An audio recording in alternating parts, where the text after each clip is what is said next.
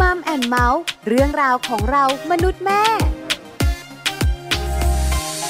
สวัสดีค่ะ แม่ปลาค่ะ ปาลิตามีซับนะคะวันนี้อยู่กับคุณบอลธีรยุทธเพชรกุลนะคะ ใช่แล้วครับผม วันนี้นะคะ มีเรื่องดีๆมาคุยกัน ถูกต้อง เกี่ยวข้องกับครอบครัว เกี่ยวข้องกับความสัมพันธ์ เรียกว่าครบเครื่องเรื่องครอบครัวอย่างแน่นอน ใช่แล้วล่ะค่ะ อย่าช้า ครับ เราไปกันเลยกับช่วงของ Family Talk ค่ะ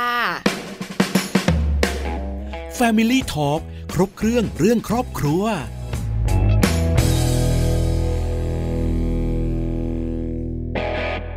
สวัสดีครับคุณฐานิชาครับ สวัสดีค่ะ คุณน้องบอลค่ะ สวัสดีค่ะ ปลาก็อยู่ด้วยค่ะ ค่ะ สวัสดีคุณน้องปลาค่ะ ขออนุญาตเรียกสั้นๆว่าพี่ใหม่ค ครั น บผม คุ้นเคยของเราเนี่ยนะคะ ค่ะ โอเคครับ พี่ใหม่คะอัปเดตให้หน่อยสิอยากรู้ ครับ ว่าครอบครัวไทยในยุค 4G ที่กำลังจะเปลี่ยนผ่านเป็น 5G ในปีหน้าเนี่ยนะคะ ครับผม จะเป็นแบบไหนอย่างไรอะคะพี่ใหม่ แต่โอ้ นี่พี่ยังใช้ 3G อยู่เลยนะสงสัยจะตามไม่ทั น โอเคค่ะ ก็เอ่อต้องบอกว่าสถานการณ์ครอบครัวไทยอ่ะมีการสำรวจไว้เยอะเนาะที่ผ่านมาค่ะ ครับ เขาก็เรียกว่าเป็นครอบครัวไทยยุคเกิดน้อย อายุยืนอ่า อืม ที่เขาให้คำนิยามไว้ค่ะ ค่ะ ครับ ค่ะ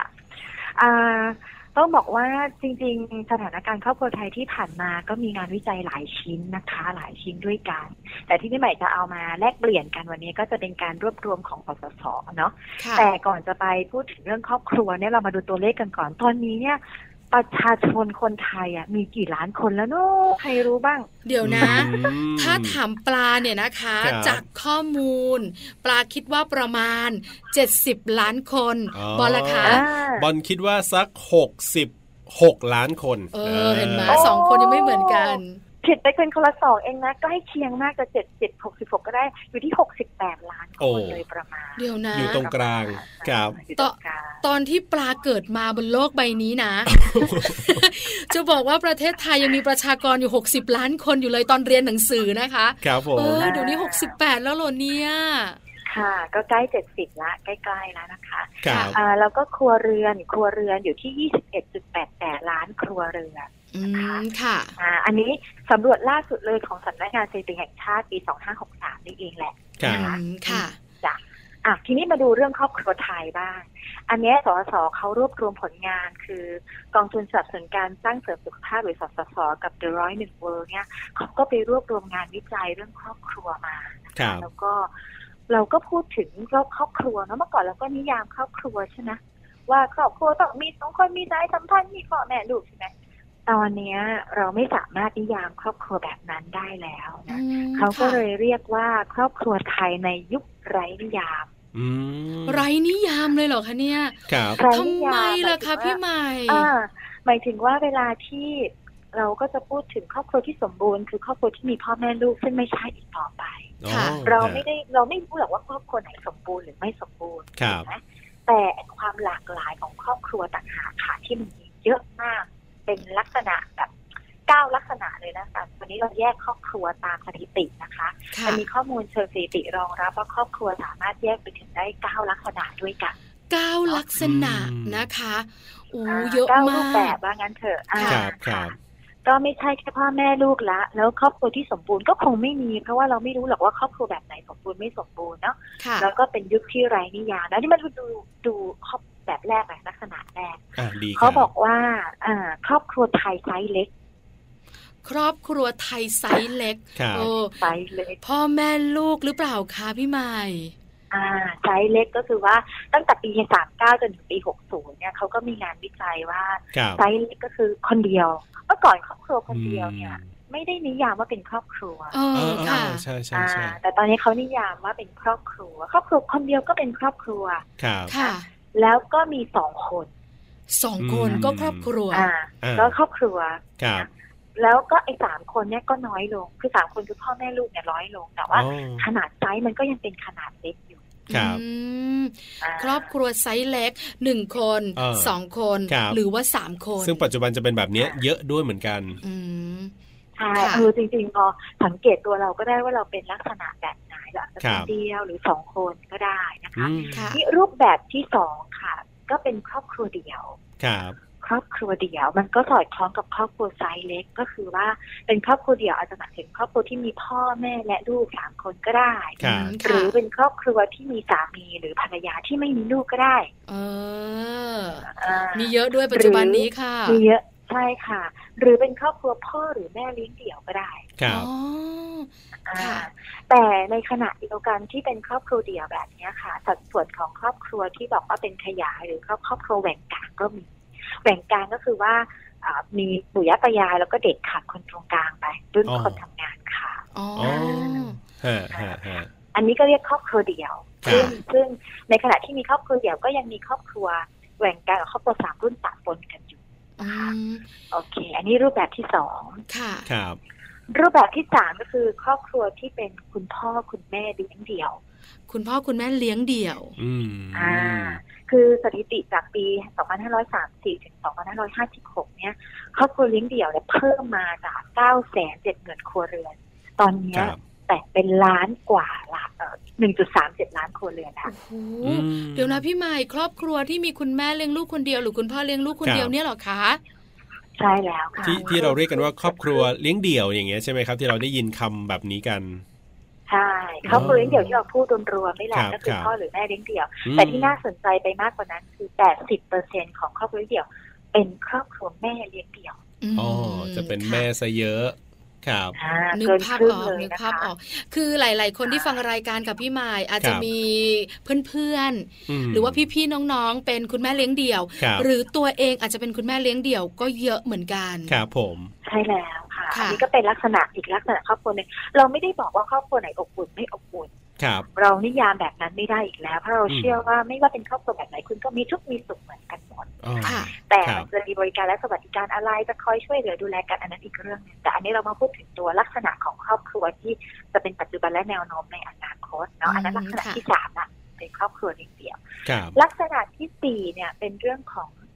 บ้านพ่อแม่ไม่พร้อมหน้าของเด็กเจนซีอัลฟา โอ้ อืม ต้องต้องให้ เจน พี่ใหม่ ซีอัล ช่วยข ฟ่า ยายความหน่อยแล้วล่ะ ครับผม ค่ะ เจนซีอัลฟาคือแบบอุ๊ยรุ่นเรานี่ไม่ต้องบอกกันนะรุ่นไหน ไปรุ่นเจนซีอัลฟาเลยก็คือว่า เด็กเด็กที่มีอายุระหว่างสามถึงสิบสี่ปี ครับ อ๋อ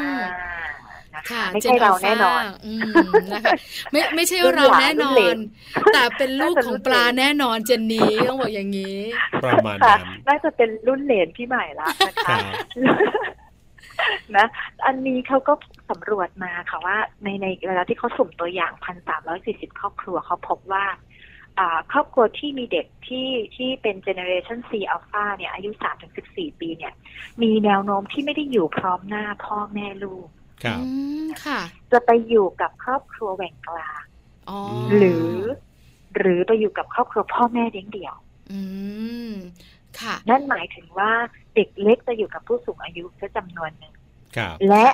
เด็กเล็กก็ไปอยู่กับพ่อหรือแม่เลี้ยงเดี่ยวเพื่อจำนวนหนึ่งที่ไม่ได้มีพ่อแม่อยู่พร้อมหน้า อ๋ออ อืม เนาะ อันนี้เป็นลักษณะของครอบครัวก็ต้องยอมรับกับพี่ใหม่เขาปัจจุบันมันเป็นแบบนั้นจริง ครับ ๆ เพราะเราก็จะเห็นว่าเด็กๆ ไปอยู่กับคุณปู่คุณย่าคุณตาคุณยายที่ต่างจังหวัดกันก็ เย เย อะเลย อะใช่ไหมคะ ครับ แล้วก็ยอมรับอีกอย่างหนึ่งว่า เมื่อเราสองคนอยู่กันแล้วไม่มีความสุข ครับ เราก็บายบายแล้วเราก็ดูแลลูกคนเดียว อาจจะมีข้อตกลงอะไรต่างๆ เนี่ย อันนี้ก็แล้ว อืม แต่ละครอบครัวไป ใช่ มันเป็นการจัดการของครอบครัวที่ให้ผสมดุลให้มากที่สุดแหละ ครั ค่ะ บ แต่อันนี้คือรูปแบบของครอบครัวที่สี่ในปัจจุบันนี้ด้วย ใช่อ่าไปที่ห้าเลย ครับผม ไปที่ห้าเขาให้คำว่าบ้านที่ไร้เด็ก บ้านที่ไร้เด็ก ยังไงคะพี่ใหม่คะ อ่า ค่ะ ก็เป็นครอบครัวคู่สามีภรรยาที่ไม่มีลูกเนี่ยเพิ่มขึ้น อ๋อ อยู่กันสองคน เออ เหมือนครอบครัวคุณบอล ครับผม เขาอยู่กันสามีภรรยาสองคนพอ ครับผม นะนั่นแหละพอพูดถึงลักษณะครอบครัวก็มาสะท้อนแล้ว เอ้ยเราอยู่ตรงไหนใช่ไหม ค่ะ มันก็อยู่ในนี้แหละเนาะเอออันนี้ก็คือเป็นบ้านที่ไร้เด็กนะ อื คะ ม ครับ ค่ะ ที่ห้าจ้ะไม่ต้องพูดสัดส่วนนะเป็นเปอร์เซ็นต์เดี๋ยวจะปวดหัวกันไปใหญ่เรื่องตัวเลขที่ไหนก็มึนงงมากสถิตินี่แบบไม่ต้องพูดถึงอ่ะ แต่ปัจจุบันนี้พี่ใหม่ค่ะต้องยอมรับ จ้ะ อย่างหนึ่งว่า ครอบครัวที่ไร้เด็ก หรือว่าบ้านที่ไร้เด็กเนี่ ค ย รับ เยอะขึ้นนะคะ มาก ใช่ไหม มาย ครับ เยอะขึ้นเนาะ ค่ะใช่แล้วอ่าลำดับที่หกนะคะ ลักษณะที่หกเขาเรียกอยู่กับปู่ย่าตายาย อืม ครับ ค่ะ อ่าอันนี้เราก็จะเห็นนะคะว่าเขาเรียกครอบครัวแหว่งกลางนี่แหละนะภาษาของของทางสถิติเนี่ยเขาเรียกครอบครัวแหว่งกลางก็คือ ครอบครัวที่มีรุ่นปู่ย่าตายายอาศัยอยู่กับรุ่นหลาน อันนี้มีแนวโน้มเพิ่มขึ้น อืม นะคะ ค่ะ อ่าเพิ่มขึ้นแล้วก็ครอบครัวแหว่งกลางเนี่ยที่มีหัวหน้าครอบครัวเป็นผู้หญิงเนี่ย ครับ มากกว่าผู้ชายด้วย โอ้ อ๋อ เห็นเยอะเห็นเยอะ อ่า ในปัจจุบันนี้ทีเดียว อ่าเขาบอกเก้าสิบเปอร์เซ็นเลยนะ ที่ โอ้โห หัวหน้าครอบครัวเป็นผู้หญิง ครับ อืมค่ะ และเจ็ดสิบหกเปอร์เซ็นเนี่ยอยู่ในชนบท อ๋ออ ม ต่างจังหวัดบ้าน ฮะ เรานั่นเอง ก็จะเห็นเยอะจริง อืม เหมือนแบบว่าเราส่งออกเนาะคือพ่อแม่ทำงานในเมือง แล้วก็ ใช่ ส่งลูกออกไปให้ปู่ย่าตายายดูแล ๆ ครั จ บ ริงๆ มันเป็นเขาเรียกอะไรอ่ะก็เป็นถีของของสังคมไทยนะ ที่จะให้ปู่ย่าตายายดูแลหลาน ถ้าถามเราเราก็ว่า ครับ มันก็มีข้อดีกว่าให้คนอื่นดูแล อืม เนาะ ค่ะ ฮะ ก็ คื เป็ อน สบายใจกว่า ธรรมชติเป็นเป็นลักษณะของครอบครัวไทยจริงๆอ่า ครับ มาลักษณะที่เจ็ดนะ ค่ะ คะเขาเรียกสูงวัยเปราะบาง สูงวัยเปราะบาง เอาละคุณปู่คุณย่า เอา คุณ ล่ะ ตาคุณยายของเรานี่แหละ เราจะอยู่ในแบบนั้นหรือเปล่า ครับ ในอนาคต ค่ะ ค่ะพี่ใหม่ค่ะน่าจะไม่แบบว่า ไม่รอดแน่ๆเลยเราเนี่ย ค่ะเขาบอกว่าเป็นเป็นครอบครัวที่เอ่อผู้สูงอายุต้องพึ่งพาตนเองนะ ครั คะ บ เป็นครอบครัวผู้สูงอายุที่อาจจะอยู่กับคู่สมรสตามลำพัง โอ้ อื เหมือนต่างประเทศมากยิ่งขึ้นเนาะพี่ใหม่เนาะ ครับ ใช่ ซึ่งมีแนวโน้มมากขึ้นแต่ของไทยอาจจะยังไม่ได้มีมาตรการหรือสวัสดิการหรืออะไรรองรับ อืม เท่าที่ควร ครับ ถ้าะเรา ค่ะ พบว่าผู้สูงอายุเนี่ยก็อาศัยอยู่กับผู้สูงอายุตามลำพังและ อ่าฮะ และ 26.1%ตัวเลขไม่น้อย ที่ครอบครัวที่ผู้สูงอายุอยู่ตามลำพังคนเดียว โอ้ ครับ ตัวเลขเพิ่มขึ้น อืมอยู่คนเดียว ใช่ ก็เยอะขึ้น ใช่ โอ้ค ใช่ รับ ทีนี้ตอนที่พี่ใหม่ไปต่างจังหวัดก็พบค่ะว่าอยู่คนเดียวแล้วแกก็ป่วยด้วย โอ้โห ตาม ครั อบ งไม่เห็นด้วย ลูกลูกหลานก็อยู่ไกลไม่ได้กลับมานะคะ อืม นี่ก็เป็นภาวะที่เราพบอะว่าสังคม ครับ ไทยเจอแบบนี้จริง ๆ นะ อื คะ มค่ะ อืม ลักษณะที่ 8 เป็นเขาเรียกครอบครัวสีรุง้ง ครอบครัวแห่งความหลากหลาย สี ครอบค รุ รัว ง้ง สีรุง้ง ฟังดู น่า ฟังดู รัก สวยงาม ไห น่ารัก ใช่ สวยงาม แต่อยากรู้จังเลยรูปแบบครอบครัวแบบนี้เป็นแบบไหนคะพี่ใหม่จ๋า ค่ะ จากการสำรวจปี 2554 ครอบครัว LGBT ที่เราเข้าใจกันนั่นแหละ อ๋อ ครับ ค่ะ อ่าเขาบอกว่าคือเนื่องจากสังคมก็เปิดกว้างมากขึ้น ก็จะพบว่ามีครอบครัวชายที่อยู่กับชายเนี่ย ครับ มีจำนวนหนึ่งและครอบครัวที่หญิงอยู่กับหญิงมีจำนวนหนึ่งซึ่งหญิงอยู่กับหญิงอาจจะมีสัดส่วนน้อยกว่าชายนิดหน่อย อืม ก็ ค่ะ จะมีเพิ่มขึ้นนะแนวโน้มในอนาคต ค่ะ อันนี้ก็จะเป็นครอบครัวลักษณะที่แปดลักษณะที่เก้านี่น่าสนใจมาก ครับ เขาบอกว่าย้ายบ้านไปโลกดิจิทัล ย้ายบ้านเป็นโลกดิจิตอล ครับ ใครเนี่ย ครอบครัวแบบนี้เป็นอย่างไร แล้ว เนี่ย แล้วโลกดิจิตอลคืออะไร เออ เราไปแบบนั้นหรือเปล่า ค ก็ รับ คือว่าเขาบอกว่าไอ้พื้นที่ทางออนไลน์ หรือโลกดิจิทัลเป็นส่วนหนึ่งแล้วล่ะขอ ครั ง บ ความสัมพันธ์ในครอบครัวทุกรุ่น ม ลองสังเกตดู เอ๊ะปิยะตายายมีไหมโทรศัพท์มือถือพวกนี้นะคะ ค่ะ แล้วก็ได้ใช้กันไหม ในการสำรวจเชิงสถิติของงานวิจัยสายสัมพันธ์ครอบครัวไทยสื่อสังคมเนี่ยเขาบอกว่า แต่ละรุ่นจะมีพฤติกรรมการใช้สื่อต่างกัน แต่ในระบบของครอบครัวเนี่ย ก็จะมีไลน์กับ Facebook เป็นช่องทางหลัก ครับ ค่ะ การใช้ทั้งสองแอปพลิเคชันก็ต่างกันค่ะอ่าครอบครัวจะใช้ Facebook เพื่อติดตามความเคลื่อนไหวอาจจะไปส่องโน่นส่องนี่ตามนั่นตามนี่ อะไรอย่า งนี้นะ เหมือนเราส่องอะไรอย่างเงี้ยส่องอาหารบ้างส่องท่องเที่ยวบ้างหรือส่องความเคลื่อนไหวของใคร อ่า ๆ ถูก แต่ อง ไม่ใช่ติดต่อสื่อสารอ่าแต่จะใช้ไลน์ในการพูดคุยติดต่อสื่อสารมากกว่า อืม อ่า ค่ะ พอนึ สั ก งเก ภาพอตเรา อ เถ ก อะอ่าคือส่วนใหญ่คนไทยยังใช้ Facebook กับไลน์อยู่ยกเว้นเด็กวัยรุ่นแล้วเราไม่ได้แตะเด็กวัยรุ่นนะว่าเขาใช้แอปพลิเคชันอื่นแต่อันนี้พูดถึงรวมๆของครอบครัวว่าเออเราใช้สองแอปเนี้ยเป็นหลักก็คือ Facebook กับไลน์ อืม นะคะแล้วก็ใช้ต่างกันด้วย ม ค่ะ อันนี้ก็เป็นเก้าลักษณะของครอบครัวที่ ครับ ที่มันเป็นยุคที่ถ้าถามพี่ใหม่ทำงานมา 20 กว่าปีเนี่ยมันต่างกันมันมันเห็นพัฒนาการที่แบบ ครับ โอ้มันมันไกลมากเลยเมื่อก่อน อืม มันมีแค่นิยามเล็กๆมีกันแบ่งกันไม่กี่ลักษณะ อันนี้ ครับ มันเป็นเก้าลักษณะด้วยกัน อ่า อืมค่ะ ครับ เก้าลักษณะของครอบครัวไทยในยุคปัจจุบันนี้ พี่ใหม่บอกเราเลยนะคะ ครับ แต่ละลักษณะชัดเจน ใช่ รูปแบบที่เราเห็นก็แตกต่างจริง ครับ ๆ พี่ใหม่ขาในฐานะที่พี่ใหม่ทำงานด้านครอบครัวมามาก ยาว มาน าย นครับ ยาวนานทีเดียวเลยนะคะ ไม่ว่ารูปแบบครอบครัวในปัจจุบันจะเป็นแบบไหนอย่างไร ครับ ถ้าอยากให้ทุกครอบครัวทุกรูปแบบมีความสุข อืม ต้องทำยังไงอะคะพี่ใหม่ อ่า อืม เรื่องนี้เป็นเรื่องพื้นฐานมากเลย เรื่องสัมพันธภาพในครอบครัว โอ้สำคัญ ครับ เราจะสังเกตนะไม่ว่าจะเป็นครอบครัวลักษณะไหนเนี่ยเอ่อถ้าถ้าเรามีความสัมพันธ์ที่ดีมีการสื่อสารเชิงบวก ครับ สัมพันธภาพที่ดีเนี่ยก็คือการพูดพูดพูดกันดี ค่ะ มีความเข้าใจกันนะคะมีความเห็นอกเห็นใจกันมีการแบ่งปันช่วยเหลือกันนะคะ ครับ ในยามทุกข์ยากเนี่ย อันนี้จะเป็นเกราะป้องกันของครอบครัวนั้นความสัมพันธ์ที่ดีเนี่ยมันมันมีการสื่อสารข้างในเข้าไปด้วย อืม จะสื่อสารที่ดีทำอย่างไร ค่ะ ครับ เออก็จะมีหลายรูปแบบการสื่อสารมันมันมีทั้งภาษาพูดใช่ไหมกับภาษาท่าทาง ค่ะ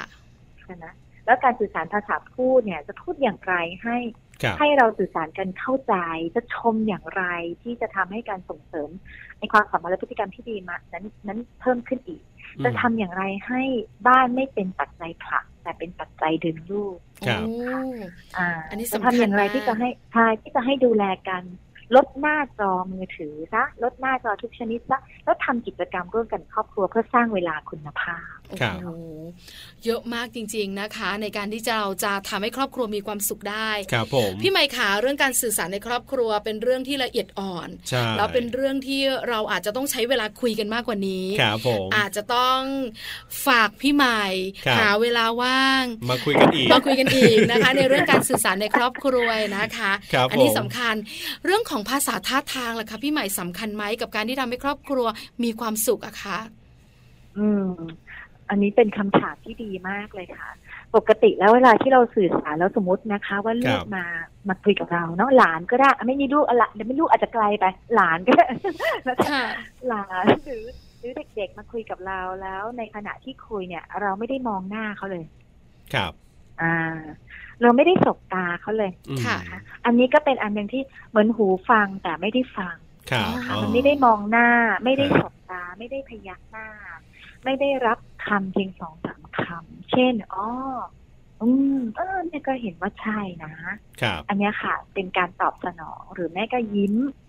ยกนิ้วโป้งให้ ก็เป็นการสื่อสารทางท่าทางถูกไหมโอ้ยยอดเยี่ยมเลยเนี่ยค่ะ แล้วแล้วเด็กตามวัยเขาก็จะรับรู้ เช่นถ้าเด็กเล็กท่าทางแบบนี้โอเคนะเขารับรู้ได้ว่าเรากำลังสื่อสารอะไรกับเขายิ่งเด็กที่พูดได้น้อย สื่อสารไม่ได้ค่ะ มีข้อจำกัดในการสื่อสารภาษาท่าทางก็สำคัญอย่างมาก อืม เราหน้าบุ้งเราร้องไห้ เด็กก็จะแบะปากร้องไห้อะไรอย่างเงี้ยค่ะ ลองสังเกตดูเถอะ เราแลบลิ้นเด็กแลบลิ้นตามเราเลยนะตอนแกล้ง ใช่ เด็ก ใช่ อะ ใช่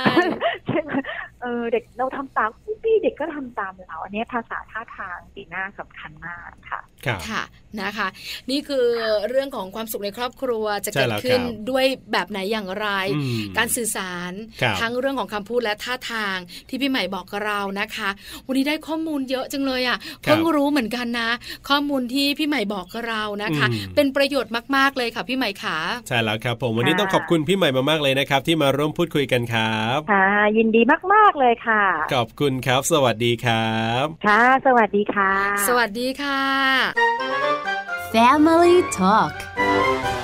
ขอบคุณคุณฐานิชาลิมพานิชนะครับ จากมูลนิธิเครือข่ายครอบครัวนั่นเองครับผมที่มาร่วมพูดคุยกัน ได้ข้อมูลนะคะที่ ครับ สำคัญได้เข้าใจมากขึ้น อ่ ว่าสถานการณ์ครอบครัวไทยในปัจจุบันนี้เนี่ย เป็นยังไง เปลี่ยน เนาะ แปลงไป ครับ แล้วก็มี 9 ลักษณะ เออ แล้วก็มีรูปแบบของครอบครัวที่ชัดเจน ถ้าเป็นเมื่อก่อนเนี่ยคงไม่ถึง 9 ลักษณะแน่นอน ที่สำคัญคุณบอล ครับ เชื่อมาว่าเรานั่งฟังพี่ใหม่พูดเมื่อสักครู่นี้ ครับ เราบอกเลยว่าใช่ อืม ทุก จริง ลักษณะที่นั่งคุยกันทั้ง 9 ลักษณะ ครับ เราได้สัมผัส ถูกต้อง อาจจะเป็นครอบครัวของคุณบอล ครับ อาจจะเป็นครอบครัวของดิฉัน อ่า อาจจะเป็นครอบครัวคุณผู้ฟัง ครับ แบ่งได้แบบนี้ แต่อย่าลืมนะคะ ไม่ว่าครอบครัวจะเป็นแบบไหน ครับ เราสามารถมีความสุขได้ ใช่ ด้วยการสื่อสาร ครับ ทั้งเรื่องของภาษาท่าทาง แล้วก็เรื่องของคำพูด ใช่แล้วครับ ความ ผ สัมพันธ์ที่ดีทำให้ครอบครัวมีความสุขค่ะ ครับผมเอาละเรื่องราวที่น่าสนใจยังไม่หมดแต่เพียงเท่านี้นะครับ เดี๋ยวเราจะไปฟังเรื่องของเด็กก็เครียดได้นะ โดยรองศาสตราจารย์ด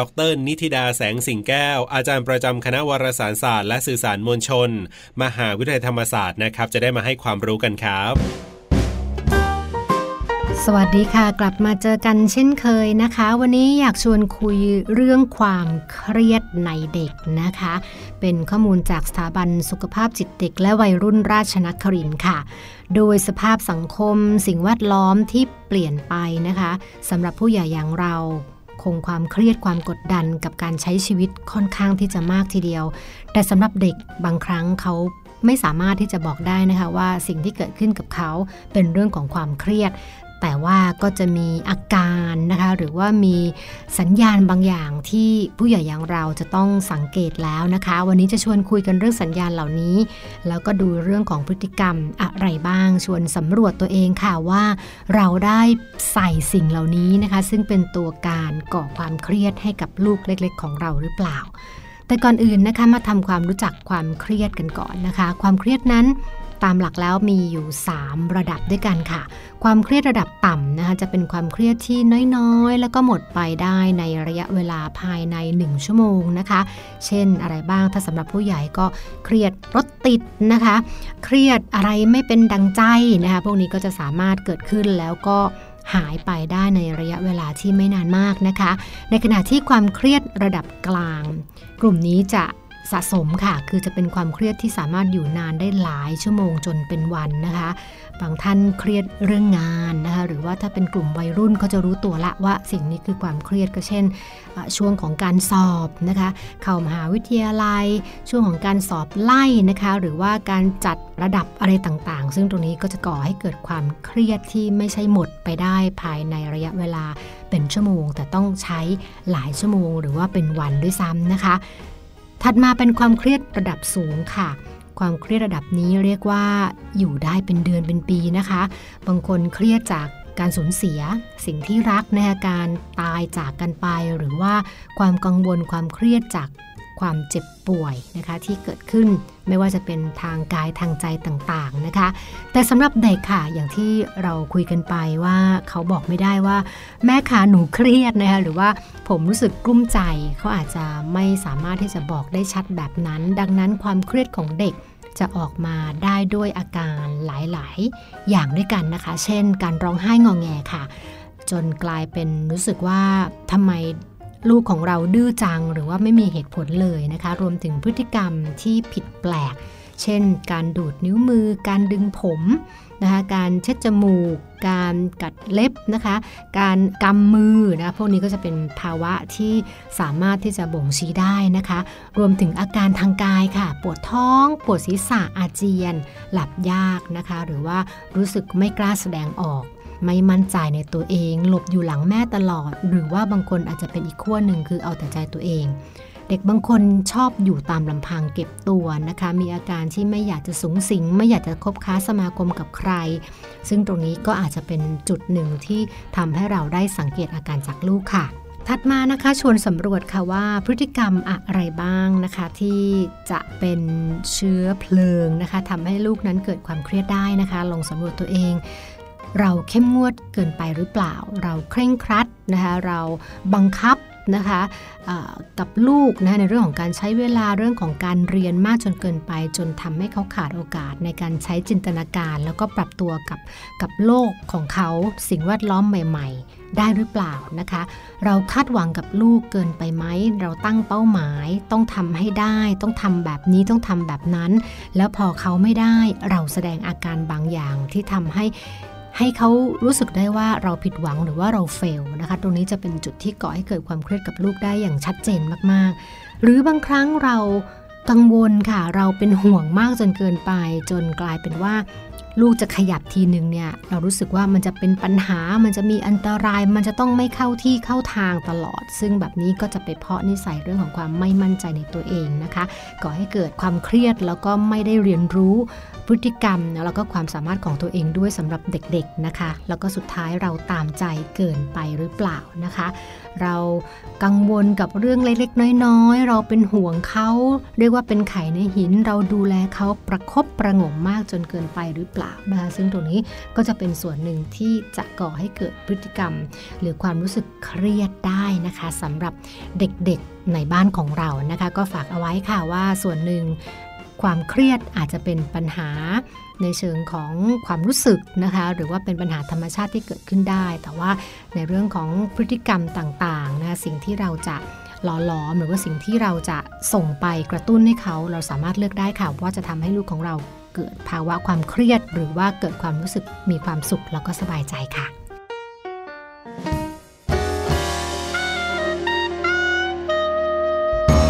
ขอบคุณรองศาสตราจารย์ดร นิติดาแสงสิงแก้วนะครับ อาจารย์ประจำคณะวารสารศาสตร์และสื่อสารมวลชน